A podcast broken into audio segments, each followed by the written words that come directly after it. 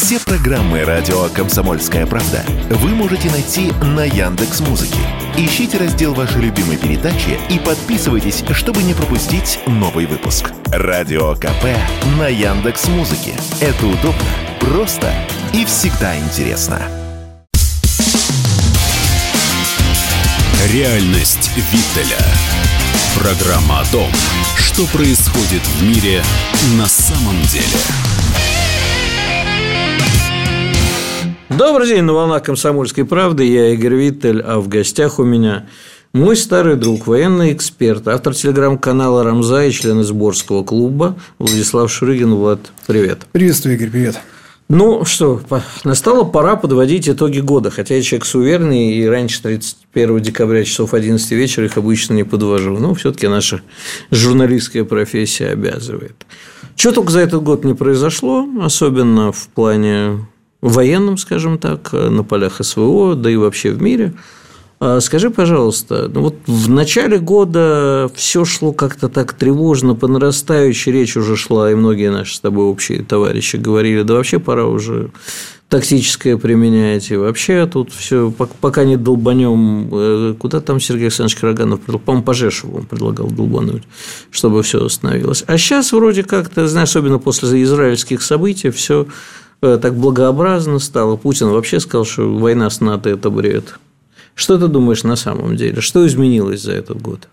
Ну, ты совершенно прав в том, что год заканчивался очень тревожно. Прошлый, прошлый, прошлый год, да.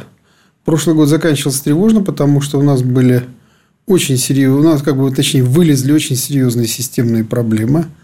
То есть стало совершенно очевидно к осени прошлого года, что мы э, недооценили противника – что мы не подготовились к войне такого масштаба, что мы совершенно недооценили степень участия Запада, НАТО и США. То есть, это вообще главная вещь, которую мы недооценили. Потому что уже с э, осени было понятно, что, условно говоря, если бы США и Запад не начали такую помощь, то, конечно, мы бы уже даже к осени бы уже, может быть, и решили бы те задачи, о которых мы так красиво говорили в феврале. Но оправдывать себя тем, что мы как бы вот не продумали, а оно вот так получилось, это уже оправдание в пользу бедных. То есть мы столкнулись с мощнейшей системной проблемой. Фактически, ну, понимаешь, вот эта война, она странным образом... СВО, давай. Да, СВО. Но она СВО, война уже все давно ко всему привыкли. Но, тем не менее, все-таки да, СВО, на радио... Понимаешь, она странным образом проецируется на Великую Отечественную. И очень сильно. Дошло уже как бы, ну, во-первых, дошло до того, что практически в окопах э, нашего противника иначе, чем немцами, не называют. Что для меня самого было странно. Я, в общем, не любитель каких-то таких аналогий. Я скорее пытаюсь э, просто, скажем, как бы наблюдать и сопоставлять. Так вот, фактически у нас был... Э, прошлой осень это был наш июнь-июль 41-го. Потому что в сентябре фронт вытянулся в тонкую красную линию, и она в итоге не выдержала. И под Харьковом Украина пробила, ВСУ пробили фронт, нам пришлось отходить, отходить достаточно на большое расстояние, закрепляться, лихорадочно закрепляться, тяжело, понимаешь.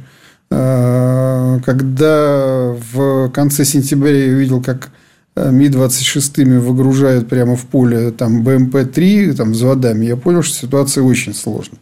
Это было все красиво, как картинка видео, но когда возят коровами э, БМП на передовую, это уже говорит о том, что все совсем-совсем тяжело. Потом было принято решение уходить с правого берега. Это тоже было очень болезненно. Я был тогда категорически против. Но сейчас я понимаю, что это было абсолютно правильное решение. Наблюдая за тем, что происходит сейчас в Крымках с украинцами, я понимаю, что мы были бы в такой же ситуации, только несколько масштабов были бы раз там в 50-100 больше.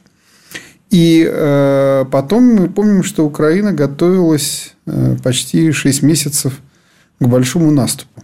Наступ должен был стать стратегическим, он должен был потрясти Россию, он должен был опрокинуть фронт, он должен был разорвать его. То есть, они должны были выйти э, как минимум к Азовскому морю, рассечь нас как бы группировку пополам, в идеале выйти еще к Крыму. И самое главное, вынудить в итоге Россию садиться за стол переговоров на любых условиях.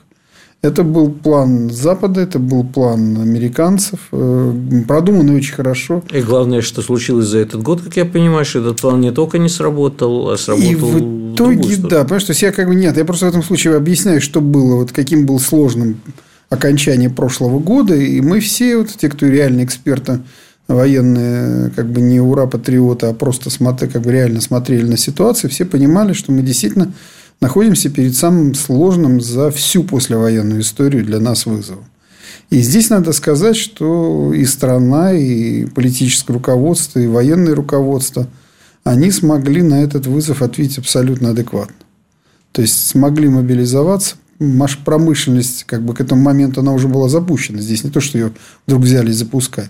Последние 7-8 лет шла военная реформа, промышленность худо-бедно на нее работала – за год до войны началась очень большая ее раскрутка, а здесь как бы она уже просто вот, ну, то, что называется, выстрелила. Была проведена мобилизация. А, я просто знаю историю того, как ее проводили. Ее решение было принято вот реально за сутки. То есть, вот сутки после того, как Верховному было доложена реальная ситуация и как бы реальный расклад о том, что противник превосходит нас численно примерно в 4,5 раза – то есть, вернее так, в общей сложности в 3,5, а на некоторых направлениях в 5-6. То есть, вот тогда было принято решение, что нужно проводить мобилизацию. Потом начались очень серьезные решения, связанные с набором людей. То есть, пошли добровольцы. Пошло вооружение, пошла техника. И дальше начались чудеса. Можно, как бы, знаешь, это вот в прямом смысле слова, конечно, красиво очень. Без красивости в некоторых случаях не обойтись. Начались чудеса русского духа. Потому что для меня одна из самых таких больших загадок прошедшего года – это как в октябре здесь, в Москве, был сформирован полк, ну, его называют 1430, точнее, 1430 то есть, Мы никаких военных тайн сейчас не выдаем? Нет, абсолютно номерной, э, не имевший даже знамени, ничего. То есть, его просто вот начали формировать из московских э, мобилизованных. Там музыканты, бизнесмены, там таксисты, кого там только не было. Просто люди с улицы. Я помню, как в, там, в феврале, в марте искали для этого полка технику, потому что ее не было просто на тот момент. Просто обычные грузовики, чтобы хотя бы э, еду, воду возить. А потом этот полк странным образом э, спустя три месяца оказался подработан на самом острие украинского наступления, которые, нисколько не сомневаясь, учитывали что перед ними стоят просто мобики, и в них лупились самые боеспособные украинские бригады. Там и 57-я Магура, и кого там только не было, и 128-я. То есть, там в общей сложности через этот полк прошло порядка 12 разных бригад. А он не сдвинулся. Понимаешь, вот они не смогли с ним сделать ничего. Это вот действительно загадка, понимаешь, потому что, в принципе, они отводили на прорыв к Токмаку 48 часов. То есть, через 48 часов они должны были просто прокатиться через них, поскольку это была передовая там 7-8 часов, и дальше идти уже туда. А они не смогли с ним ничего сделать. Более того, полк не понес каких-то таких потерь, от которых просто бы волосы дыбом вставали. То есть, полк до сих пор воюет – Полк на месте, полк э, в прекрасной боевой форме. То есть, общие потери, если брать его с э, мая по, ну, вот по сегодняшний день, ну, где-то, скажем, с убитыми и ранеными примерно 25%. Так, еще раз говорю, с убитыми и ранеными. А еще возьмите соотношение убитых и раненых, причем соотношение такое, которое многим покажется очень странным. Это вопрос о том, что, что произошло. Поэтому год заканчивается для нас – фактически на очень большом энтузиазме, против которого я дико выступаю. Вот я тоже тебя хотел спросить. У нас все время из крайности в крайность кидает. Тут недооценили, а здесь, я человек в военном деле мало сведущий, в отличие от тебя. А, но вот в экономике меня тоже самое пугает эта история, потому что вот победные реляции о том, что нас не сломили, и вот здесь, посмотрите, у нас будет 3,3% ВВП роста, все это меня очень пугает, потому что не учитывает тенденции происходящих. Это вот такая картинка в моменте действительно благоприятная, я и тоже радуюсь, и санкции нас не сломили.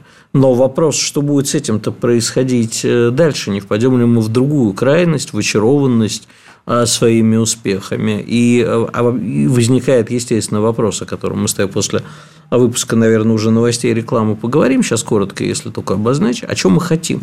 То есть, э, мы хотим дойти э, Киев, Одесса, Николаев, ну и, возможно, Приднестровье. Либо мы хотим вот дойти до границ четырех новых субъектов Федерации и там остановиться. Чего мы хотим и какими способами будем это достигать? Ну, э, так, я предлагаю сейчас как бы закончить сначала с энтузиазмом, Давай. чтобы потом спокойно это самое. Угу. Знаешь, э, я почему как бы очень отрицательно отношусь к энтузиазму, в том смысле, что мы действительно смогли решить очень большое количество задач, то есть мы выдержали вот этот удар, мы сточили его. Но здесь как в футболе, не забываешь ты, забивают тебе. То есть теперь мы должны показывать вот тот самый новый тип войны, мы должны наступать, и мы должны решать вот те задачи, о которых ты сейчас спросил. И я пока, например, не уверен в том, что мы полностью к этой ситуации готовы. Да, у нас... А какие задачи, ты понимаешь? Ну, никто... Вот как раз задачи мы говорим, что у нас есть огромные резервы, огромные резервы. У нас есть очень хорошо подготовленная армия, но у нас есть огромное количество проблем, которые нам еще предстоит решить. И, собственно говоря, вот э, от решения этих проблем зависят и как раз вот те самые задачи, которые стоишь. Если в этом случае определять их, то есть, скажем, три. Э, ну, знаешь, в армии любят говорить, там, не в армии, а в тактике есть такое понятие. Ближайшая задача, последующая. То есть любой бой определяется как бы ближайшая задача. Давай только об этом после буквально через пару минут после выпуска новостей и рекламы. Напомню, что мы, а, я с Владом Шурыгиным, а я Игорь Вита находимся в студии «Комсомольской правде» и подводим с э, итоги года, можно сказать, что это военные итоги года, не политические. Оставайтесь с нами, вернемся через пару минут. Не переключайтесь. Реальность Виттеля. Программа о том, что происходит в мире на самом деле.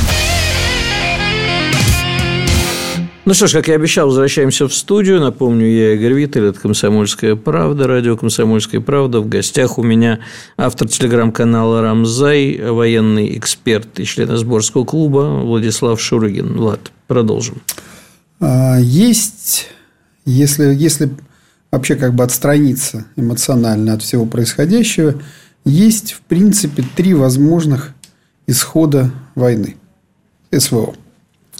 Исход первый – это то, на чем сейчас пытается работать Запад, подо что затачивается Украина, о чем писал Залужный и вообще к чему они готовятся. Это стратегия войны на истощение, войны по, как бы, по образцу Первой мировой – то есть задача сесть в окопы намертво, а, задача уравнять потери ВСУ и ВС РФ, тем самым заставить Россию как бы истекать кровью без какого-либо выхода и тем самым принудить ее к переговорам а, уже не на тех условиях, как они мечтали после разгрома, но, по крайней мере, на условиях, при которых Россия будет готова довольствоваться малым. И под это сейчас делается все. С другой стороны, что ресурсов у них не так много, прежде всего человеческих, как ни странно. И они отлично понимают, что в ближайшие 7-8 месяцев им будет очень тяжело. Поэтому эта стратегия пока а, как принятая, как основная, но она висит в воздухе. Исход войны второй. Если Украина, скажем так, э, то есть если мы начинаем наступать, и наше наступление в этом случае будут успешными, то тогда мы уже в этом случае можем решать задачи стратегические. В идеале, лично для меня, совершенно понятно, что это выход к Приднестровью с отсечением Украины от э, вообще Черного моря и вообще от моря как такового. Выход на полное правобережье, так сказать, его полное взятие, так сказать, то есть левобережье, полный, так сказать, контроль вот над этой всей, э, скажем, географической территорией и, соответственно, тогда мы можем уже диктовать любые условия той оставшейся части, которая, в общем, будет, э, может и будет существовать, но в каком варианте уже неизвестно. И, э, скажем, вариант третий, минималистский, тот, о котором ты сказал, что в результате, скажем, того, что, ну, условно говоря, возникают проблемы на фронте, многие, многие проблемы могут решаться достаточно тяжело, и в какой-то момент командование политического руководства решит, что главная задача освободить, условно говоря, Донбасс и сесть за стол переговоров, если будут предложены какие-то условия. А зачем тогда уже стол переговоров? Только ну, зафиксировать, что они не вступят в НАТО? Ну, в этом случае вопрос ведь переговоров он всегда будет. Знаешь, любая война заканчивается переговорами или капитуляцией. Очевидно, что при третьем варианте капитуляция не видна, соответственно, будут какие-то переговоры. Соответственно, у нас на плечах повиснет куча посредников международных, которые будут нас уговаривать, гарантировать, обещать. Вопрос, дадим мы себя обмануть или нет. Я скажу, что для меня самый как бы, реальный вариант – это второй, который я лично понимаю, что он как бы должен быть. К чему мы должны стремиться, даже если на это потребуется еще большое количество времени. Потому что при третьем варианте мы не получаем ровным счетом ничего. То есть, получив огромные э, как бы, проблемы там, и в экономике, и, и где угодно, мы получаем всего лишь то, что, в общем, теоретически изначально когда-то просто можно было брать совершенно на другом уровне. Ну, вот. Первый вариант – это самый худший вариант, который может вообще привидеться. Это вот война на истощение. Но, по крайней мере, сейчас я не вижу для этого никаких предпосылок. Поэтому я думаю, что ситуация этого года будет определяться... Следующего. Ну, да, наступающего. Да, наступающего года будет определяться а, основные сражения. Я думаю, что будет зима-весна. То есть, зима-весна будет очевидно понятно, куда эта война идет. То есть не будет исходит? такого, как некоторые эксперты, ну хорошо, аналитики говорят, тут слово военный эксперт при тебе употреблять не буду, кроме как по отношению к тебе, что это все закончится к весне. Нет, к весне это не закончится точно. Я в этом не то, что уверен, я просто это понимаю. Потому что те огромные ресурсы, резервы и все остальное, что нами накоплено, оно просто до весны ну, как бы не то, что не будет истрачено, а просто задача по времени достаточно длинная. У нас от зимы осталось-то два месяца. И надо понимать, что мы еще как даже не начали. оптимистичен чересчур. Ну, ну, я просто беру чисто э, январь-февраль, понимаешь. Март уже весна, она на, Дон, на Донбассе, как ты понимаешь, весна это уже распутится и все, что с ней связано. По крайней мере, уже конец марта. Поэтому я думаю, что как бы где-то к июню будет окончательно ясно, куда идет СВО. То есть, если за это время фронт никуда не сдвинется и будет также вот находиться в таком живом состоянии. Ну, я не имею в виду там взятие каких-то там укрепрайонов, там выход, там, может быть, даже там куда-нибудь, э, ну, куда там, условно говоря, там на границе Донбасса, то понятно, что ситуация будет развиваться по достаточно такому пессимистичному сценарию. Но я, по крайней мере, льщу себя надеждой, что мы все-таки начнем показывать другой класс войны. Учитывая, что мы показали класс войны в обороне, Значит, надо теперь показывать класс войны в наступлении. Ну, вот все западные СМИ и политики, ну, практически все, в один голос говорят, что контрнаступ не удался, украинский контрнаступ. А по идее, за этим должно было бы следовать то, что Запад приложит все усилия и, возможно, сам э, втянется во всю эту историю. Однако вот Владимир Владимирович говорит, война с НАТО – это бред, мы не будем, и, как я понимаю, там тоже уже никто не хочет э, никак в это ввязываться. Либо мы увидим, мы с тобой, по-моему, весь год об этом говорили, поляки, румыны, прочие шведы э, подтянутся, и, в общем-то, чужими руками, ну, шведы условные – а чужими руками, в общем, это все будет делаться, но нас никто не оставит в покое. Вот мы можем сказать, что за этот год, э, под конец года мы не увидели усиления этой тенденции, которая была, а скорее ослабление увидели. Безусловно. Я думаю, что как раз максимальная угроза прямого участия НАТО, она была э, как раз осенью прошлого года. Тогда, когда... Этого ну, который был год прошлый. 2023. 2022. Ага, ну просто мы уже запутали. Нет, я говорил прошлого года, я же сказал слово прошлого года. Когда фронт э, начал как бы сыпаться, когда мы начали отступать, опять же, на фоне того, что наш добровольный выход там из-под Киева, из-под Харькова был принят как, опять же, победа украинцев, наш уход с правого берега тоже был воспринят исключительно как их успех, то в этом случае концессия так сказать, как-то сбор концессионеров по разделу русского медведя очень быстро сложился. Тогда все бегали за Зеленским и совали ему деньги, как в известном фильме, вот в этот карман и вот в этот, потому что всем хотелось а, быть, так сказать, э, в... причастными к разделу да, России. Да, и, соответственно, вот тогда это была угроза. За этот год, который вот 23-й, все убедились, что это абсолютно такая инфернальная война, которой ни одна армия не готова в мире от слова совсем. То есть в НАТО просто не существует армии, которые способны воевать в этих условиях. Где-то близко, по крайней мере, пытаются приблизиться поляки. Но их слишком мало, у них слишком мало вооружения, и они совершенно не способны в этом случае а, как бы самостоятельно воевать. Плюс ко всему они отлично понимают, что любое а, участие уже НАТО непосредственно, это действительно для нас абсолютно законный повод уже умножить их на ноль с помощью ядреной бомбы. Просто потому, что если мы как бы брали на себя обязательство не применять ядерное оружие против стран, у которых его нет, и мы его всегда соблюдаем. И я всегда своим, так сказать, коллегам, кто очень много говорил, давайте бахнем по Киеву ядрен батоном, я всегда говорю, извините, но давайте посмотрим на документы, которые определяют применение ядерного оружия.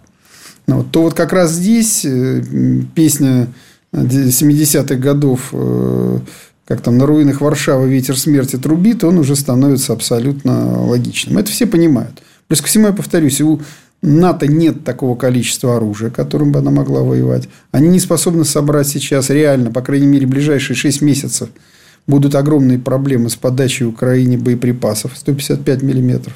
Так повторюсь, это Украине. А еще, если надо им самим стрелять, у них-то арсеналы тоже пустые. Там 2-3 боекомплекта лежит, и все. Танки они не производят, артиллерию они не производят. То есть, делают, ну, штучно. То есть, они отлично понимают, что эта ситуация сейчас исключена. Поэтому их задача заставить э, воевать. Вот ты знаешь, нынешнюю войну на Украине можно вот реально называть, вот 24 год, война зомби. Почему зомби? Потому что нет цели. Вот сейчас одна из основных проблем, а, почему украинцы достаточно часто стали сдаваться. Почему как бы там даже мамкин пирожок, как его называют, Буданов, начал говорить, что пополнение необученное и немотивированное абсолютно не имеет никакого смысла. Потому что действительно сложилась ситуация, при которой, а, как у Троцкого, нет цели. Понимаешь? Почему? Они готовились полгода к победе, наступать, победить, выйти к Крыму, освободить территорию. Дали под это... Нет, но цель у них сейчас есть. Нет, смотри, не... дали огромные ресурсы. Не получилось ничего. Теперь задача воевать. Воевать. Задача выжить для них. Ну, понимаешь, выжить, они отлично понимают, что сесть, что как бы, ну, не то, что сесть за стол переговоры с Россией не проблема, но а, ситуация, при которой ты не способен выиграть войну, она требует выхода политического. Понимаешь? Это понимают ну, на, на уровне даже там последнего Селюка. Но его в итоге забирают. Но Селюк-то ничего не решает, как и руководство его Украины. забирают на фронт, и он должен сидеть в окопах и умирать. Вопрос за что? После выпуска новостей и рекламы мы ответим на этот вопрос. Оставайтесь с нами, не переключайтесь. Напомню, Владислав Шурыгин в гостях у меня, Игоря Виттеля. На волнах «Комсомольской правды» вернемся через пару минут. Не переключайтесь. Реальность Виттеля. Программа о том, что происходит в мире на самом деле. Ну что ж, как я обещал, возвращаемся в студию. Владислав Шурыгин, автор телеграм-канала «Рамзай военный эксперт», член сборского клуба, я Игорь Виттель. И тут мы остановились в прошлой части на том, что цели-то нету. А у меня к тебе такой вопрос. А да, вот цель Запада вот весь этот год была какая?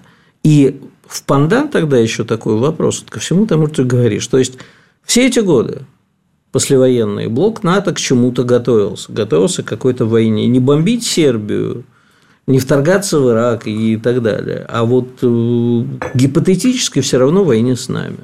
Мы тоже к чему-то готовились. И вот настал час X. И выяснилось, что мы все представляли себе это все совсем не так и не были ко всему этому готовы. Так чего стоят усилия генералов, военных теоретиков, только не восприми это, ради бога, на свой счет, и так далее.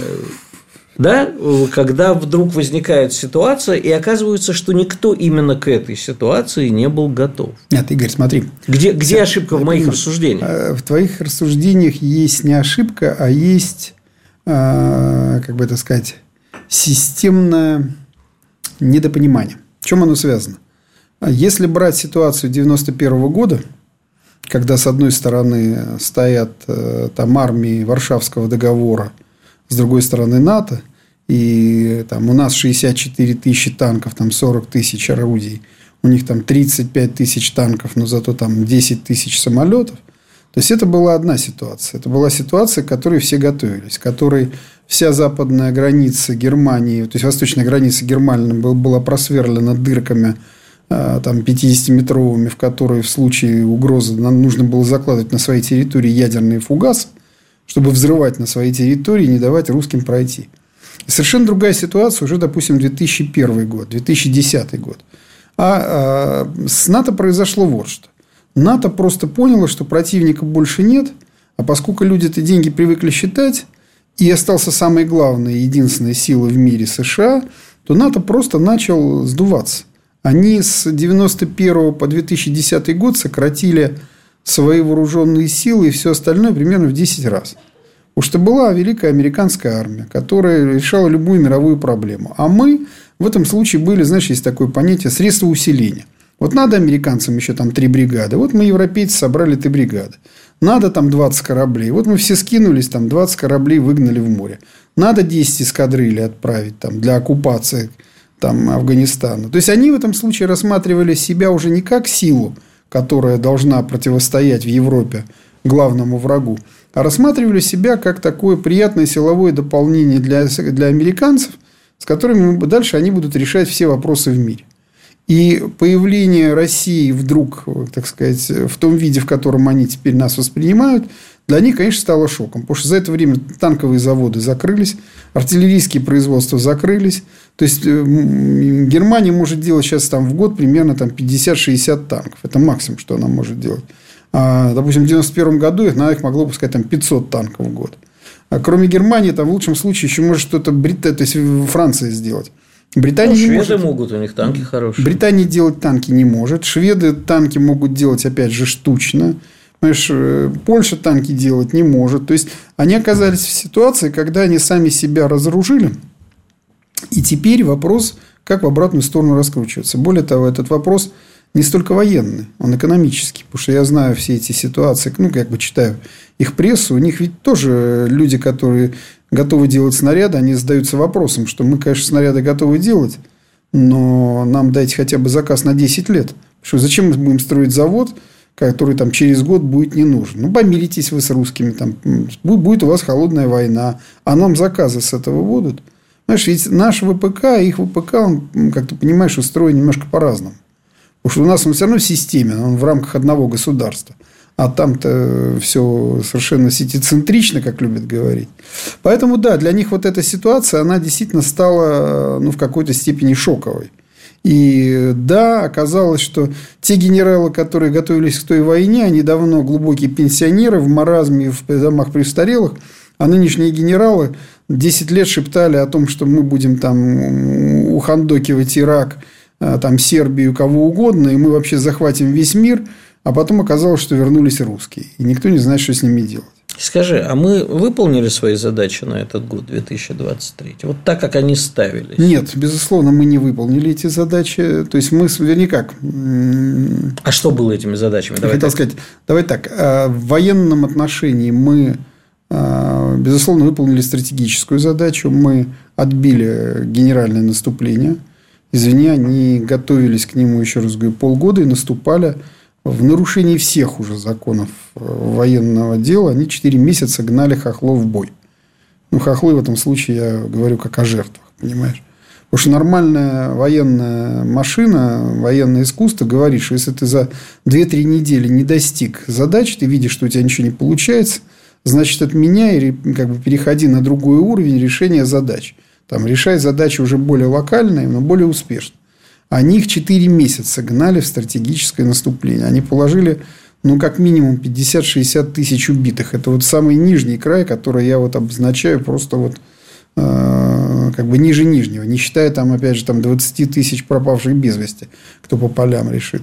То есть, это была вот такая расплата за то, что ими управляют. Знаешь, трагедия ВСУ, ну, такая вот, э, я говорю, опять же, отстраненно, без эмоций, заключается в том, что ВСУ оказались армией, у которой нет стратегического инструмента своего. У них нет генштаба. У них есть командование, которым командуют. Понимаешь, чем командуют в этом случае там периодически с банковской что-то их окликивают. А самое главное, что сидит командование в штабах НАТО, которое им говорит, что делать. И поэтому ни стратегическая мысль, ни их понимание того, что происходит, не берется в учет. И тот же самый там Залужный или Сырский не отлично понимали уже где-нибудь к концу июля, в середине августа, что нужно прекращать и, и прекращать. А им говорят, нет, давайте вперед. Мили... А сейчас же говорят, извини, перебью, что типа ну вот, э, не а будет теперь, да. Зеленского, а будет Залужный. Значит ли это, что Залужный, ну, допустим, теоретически, став президентом Украины, выходит и говорит им, я еще в июле все понимал, давайте-ка, ребята, баста карапузики, кончились и танцы. Ты знаешь, э, вопрос этот очень интересный. Почему? Потому что он связан с очень большой политической процедурой. То есть, если будет принято решение менять Зеленского на Залужного, это значит, что будет приниматься решение полной смене э, как бы, стратегии. И здесь, конечно, остается только гадать, будет ли эта стратегия как бы война до последнего украинца вообще, то есть тотальная, знаешь, как у немцев в 45-м. Либо, да, будет такой полковник Штауфенберг-Залужный, который скажет, что это все был виноват фюрер, а мы давайте договариваться срочно как-то о чем-то, но заканчивать Э, всю вот эту штуку. Понимаешь, Заложный, конечно, может выступить. У него брутальность такая, что он там повторить э, подвиг Лебедя вполне может. А мы-то чего хотим в данной ситуации? Ну, допустим, выходит Залужный.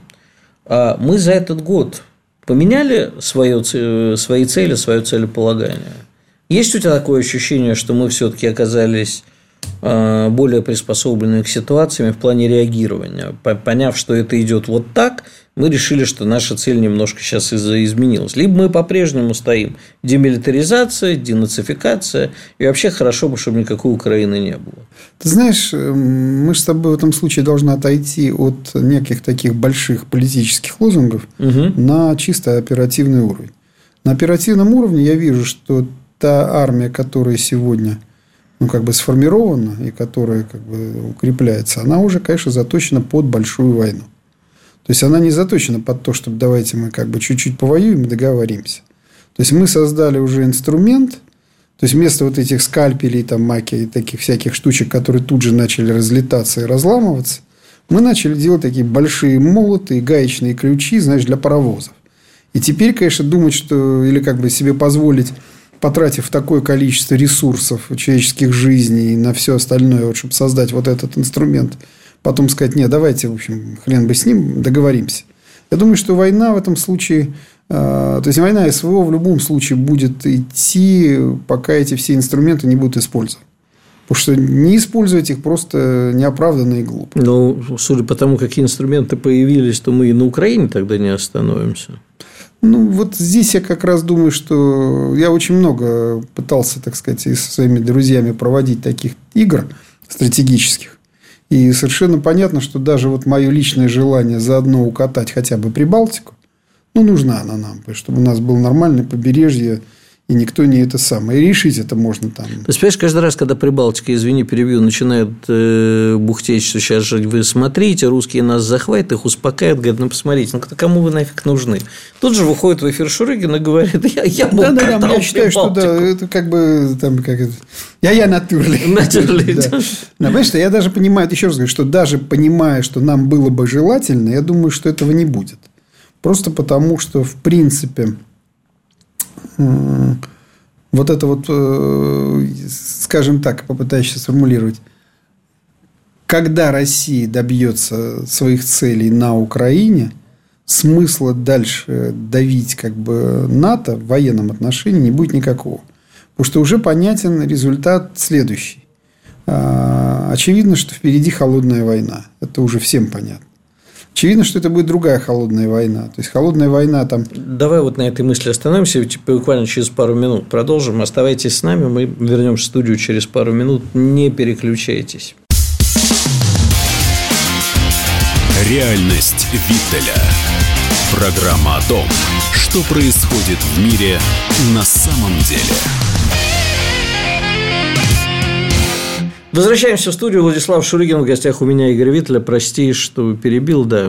Что будет понятно? Очевидно, что будет холодная война. Угу. Очевидно, что холодная война будет совершенно другого типа. Старая холодная война, она как бы заморозила весь мир, в том смысле, что, с одной стороны, свободные страны Запада, с другой стороны социалистический лагерь. Сегодня оказалось, что холодная война – это вот холодная война между Европой и США, соответственно, с одной стороны Россия, а с другой стороны существует весь мир и вполне благополучный, богатый, процветающий, который на этой войне еще, я думаю, будет очень хорошо наживаться. Почему, собственно говоря, как мы с тобой понимаем, провалились санкции? Потому что оказалось, что третьего мира больше нет. Есть как бы вполне себе большой мир, который на всем этом деле может еще и очень хорошо себя чувствовать.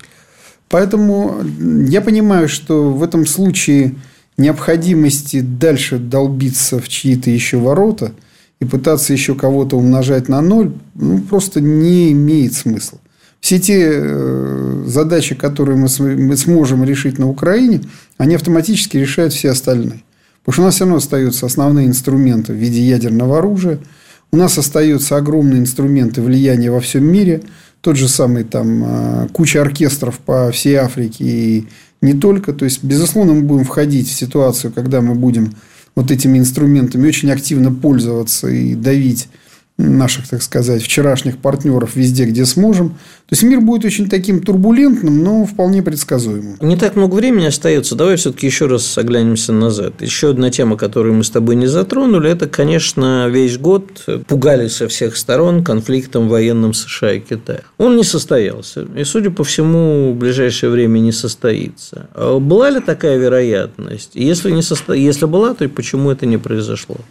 Я думаю, что вероятность, как любого конфликта, всегда существует, но она была абсолютно минимальной, гипотетической. Потому что Китай а, сейчас не имеет никакого интереса входить в военный клинч США. Повторюсь, пока Китай решает вопросы своего как бы, мирового расширения без прямых конфликтов.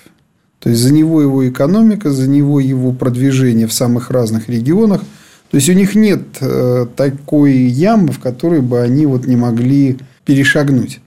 И, соответственно, в этом случае для них, конечно, вопрос Тайваня – это вопрос стратегический. Но Китай может себе позволить этот вопрос откладывать еще, ну, я думаю, как минимум на полгода, год точно. Потому что ему нужно дождаться исхода выборов на Тайване. Будет очевидно, понятно, побеждает ли там партии прокитайские, типа там Гаминдана, или наоборот, там утверждается, опять же, режим проамериканский. Опять же, утвердится режим проамериканский. Китай дальше начнет раскачку изнутри с помощью того же самого там Гаминдана и прочих партий. То есть, у него инструментов очень много. Но идти напрямую сейчас Китай не пойдет. Просто в силу того, что он еще в военно-стратегическом отношении не собрал все то, что он хочет собирать. Можешь ли ты назвать за прошедший год три самые большие ошибки, сделанные нами, и три самых больших достижения? Ну, э, для меня самая большая ошибка, которая нами сделана, это то, что мы до сих пор находимся в режиме э, СВО, особенно внутри страны. Я вижу количество всякой мрази, которая вылезла, я вижу диверсантов, я вижу убийц, террористов, и я понимаю, что... То есть, не то, что понимаю, я отлично вспомню, что мы не отменяли смертную казнь. У нас нет отмены смертной казни. Мы приостановили. Она у нас осталась в Уголовном кодексе, везде. Но мы ее приостановили. Ошибка в том, что мы ее не используем по отношению к террористам, убийцам бандитам. Соответственно, нет военно-полевых судов, нет, э, скажем, э, СМЕРШ в классическом варианте. Для меня это очень серьезная ошибка, потому что я понимаю, что она влияет на все стороны жизни. Ну, сегодня он открываю, там какой-то подонок, значит, там готовил мину для одного из руководителей военного завода. Представляешь, там убийство директора там, военного завода, если бы оно состоялось. Понимаешь? А дают им что там, 7, 8, 10 лет. А еще потом хохлы их... Я же разговаривал с некоторыми из них. Хохлы же их вербуют и говорят, что вы не волнуйтесь, если вас возьмут, после войны же мы всех обменяем. У нас тут, знаете, сколько прорусских. Будем менять там одного на одного. Подсидите там годик-два и приедете героями, получите западный паспорт, у нас будете жить, все прекрасно. Знаешь, дураков-то вербуют пачками. Вторая ошибка, наверное, которую я бы так для себя выделил, ну, ты знаешь, э, вот как ни странно, вот таких стратегических я больше не назову. Вот э, для меня проблема скорее вот этого режима.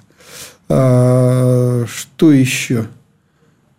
Ну, слушай, вот даже вот как-то ты мне поставил... Ну, хорошо, три больших достижения.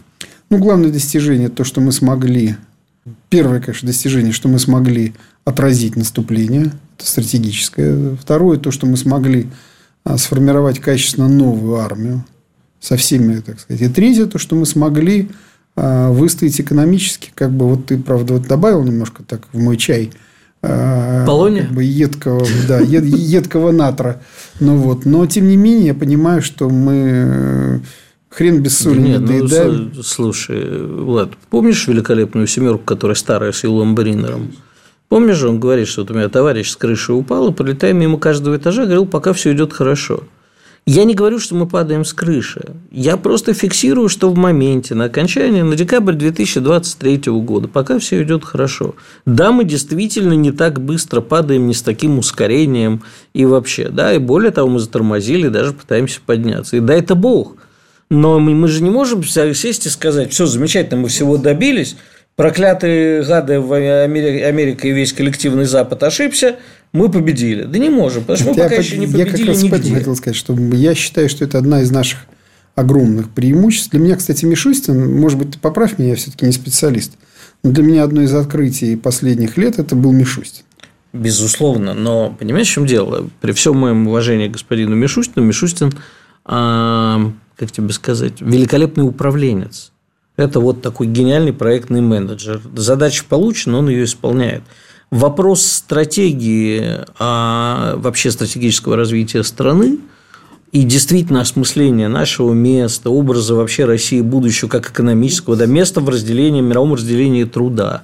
У нас, к сожалению, ну вот с апрельского 85 года ЦК пленума ЦК КПСС, он у нас вообще не поднимался, насколько я помню. Ну, то есть, были какие-то там программы 2020, что-то еще. Речь же идет не об этом, чтобы вообще понять, а что мы как страна хотим. Ни идеологически, ни экономически. Условно, у нас все время, 21 век. У нас по-прежнему, понимаешь, у нас режим СВО, пока это называется так.